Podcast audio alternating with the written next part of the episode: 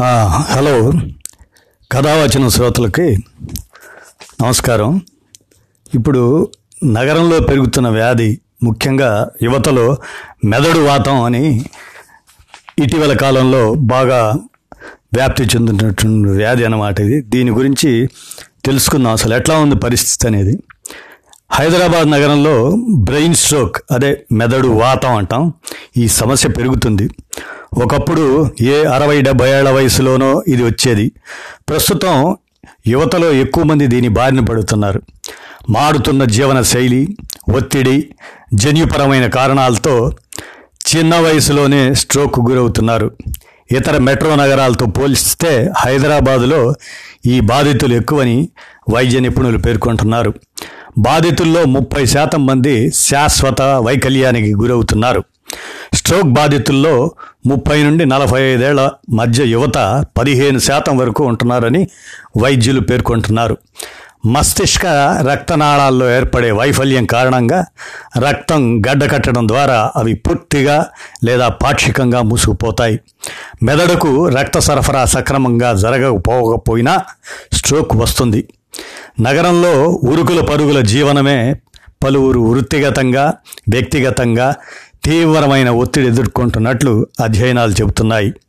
తాత్కాలిక ఉపశమనం కోసం కొందరు ధూమపానం మద్యపానం ఇతర మత్తు మందులకు అలవాటు పడుతున్నారు. వీటికి బానిసలుగా మారడంతో నాడీ వ్యవస్థని ఇవి దెబ్బతీస్తున్నాయి. వారంలో మూడు నుంచి నాలుగు సార్లు చాలామంది బయట ఆహారం తీసుకుంటున్నారు. ఇందులో ఎక్కువ శాతం కొవ్వులు శరీరంలోకి చేరుతున్నాయి. ఎలాంటి శారీరక వ్యాయామం లేకపోవటం వల్ల చివరికి అధిక బరువుకు దారితీస్తుంది అధిక కొవ్వులతో ఊబకాయం తలెత్తి అధిక రక్తపోటు మధుమేహం వంటి అనారోగ్య సమస్యలకు కారణమవుతుంది. చెడు కొలెస్ట్రాల్ పెరుగుతుంది. ఇవన్నీ కలిసి చివరికి బ్రెయిన్ స్ట్రోక్ దశకు చేరుతుందని వైద్య నిపుణులు హెచ్చరిస్తున్నారు. నగరంలో చాలామందికి శారీరక శ్రమ ఉండటం లేదు. చిన్నవారి నుంచి పెద్దవారి వరకు ఇదే సమస్య. గతంలో జాతీయ పోషకాహార సంస్థ నేషనల్ ఇన్స్టిట్యూట్ ఫర్ న్యూట్రిషన్ దాని అధ్యయనం ప్రకారం నగరంలో అరవై శాతం ప్రాథమిక ఉన్నత పాఠశాలల్లో క్రీడా స్థలాలే లేవు. పిల్లల లంచ్ బాక్సుల్లో కూడా ఇరవై ఐదు శాతం వరకు జంక్ ఫుడ్స్ ఉంటున్నాయని ఇది నిర్ధారించింది. విద్యార్థి దశ నుంచే ఇవన్నీ అనారోగ్య సమస్యలకు కారణమవుతున్నాయని నిపుణులు చెప్తున్నారు. మామూలుగా విటమిన్ డి లోపం కూడా చివరికి బ్రెయిన్ స్ట్రోక్ కారణమవుతుందని వైద్యులు పేర్కొంటున్నారు. నగరంలో ఈ బాధితుల్లో ప్రతి ఐదుగురిలోనూ ఒకరున్నట్లు చెప్తున్నారు. Vitamin D vitamin B twelve లోపంతో రక్తంలో ఎమినో యాసిడ్ తగ్గుతుంది. ఇది చివరికి బ్రెయిన్ స్ట్రోక్ కారణమవుతుందంటున్నారు. ఉదయపు ఎండలో విటమిన్ డి పుష్కలంగా లభ్యమవుతుంది. చేపలు ఇతర ఆహార పదార్థాల్లో తక్కువ మోతాదులో ఉంటుంది. రాత్రి విధులు లేట్ నైట్ పార్టీలతో చాలామంది ఉదయం ఎండకు దూరంగా ఉంటున్నారని వైద్యులు చెబుతున్నారు. ఈ ప్రమాదం నుంచి గట్టెక్కాలంటే ఉదయం ఏడు గంటలలోపు ఎండలో ఒక గంట పాటు గడిపితే ఎంతో పుష్కలంగా విటమిన్ డి లభ్యమవుతుందని సూచిస్తున్నారు. మెదడులో రక్త సరఫరా ఆగిన చోటుపై బ్రెయిన్ స్ట్రోక్ లక్షణాలు ఆధారపడి ఉంటాయి. మెదడులోని కాళ్ళు చేతులను నియంత్రించే భాగాలకు రక్త సరఫరా ఆగితే ఆ భాగాలు చచ్చుపడిపోతాయి. ముఖం నోరు కన్ను ఒక్కోసారి శరీరానికి ఇరువైపులా ఉన్న భాగాలు ప్రభావితం కావచ్చు. మాట పడిపోవడం నిలకడగా స్థిమితంగా లేకపోవటం చూపు స్పృహ కోల్పోవటం జరుగుతుంది. ఇలాంటి లక్షణాలు కనిపిస్తే తక్షణం బ్రెయిన్ స్ట్రోక్గా భావించి వెంటనే చికిత్స అందించాలి.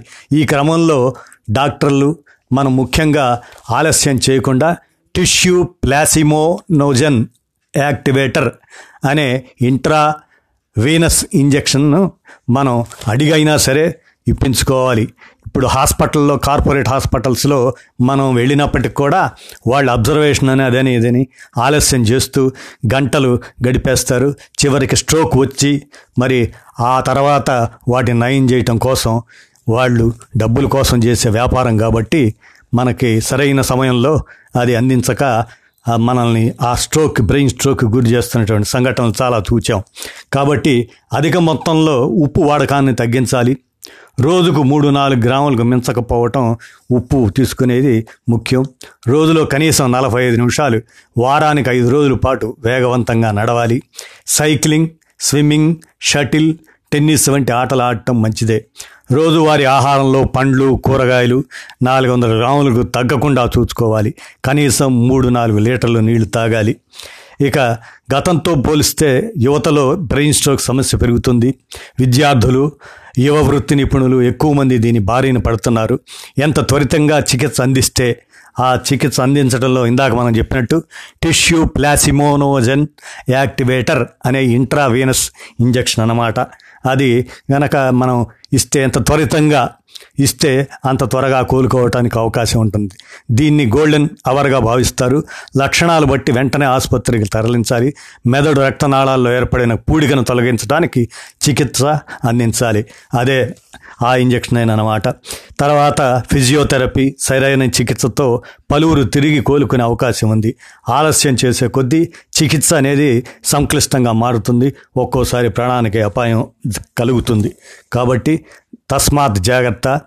మనం ఈ లక్షణాలు ఏదైతే మనకి మెదడులో రక్త సరఫరా ఆగిన ప్రభావం బ్రెయిన్ స్ట్రోక్ ఈ లక్షణాలు ఉంటాయో వాటిని గమనించిన వెంటనే మనం చికిత్స కోసం వెళ్ళి ఆ విధమైనటువంటి tissue plasminogen activator intravenous injection తీసుకుంటే మనం కాపాడుకోగలుగుతాం. ఇది కథావచనం శ్రోతలకు వినిపిస్తున్న ఆరోగ్యపరమైనటువంటి జ్ఞాన సమాచారం.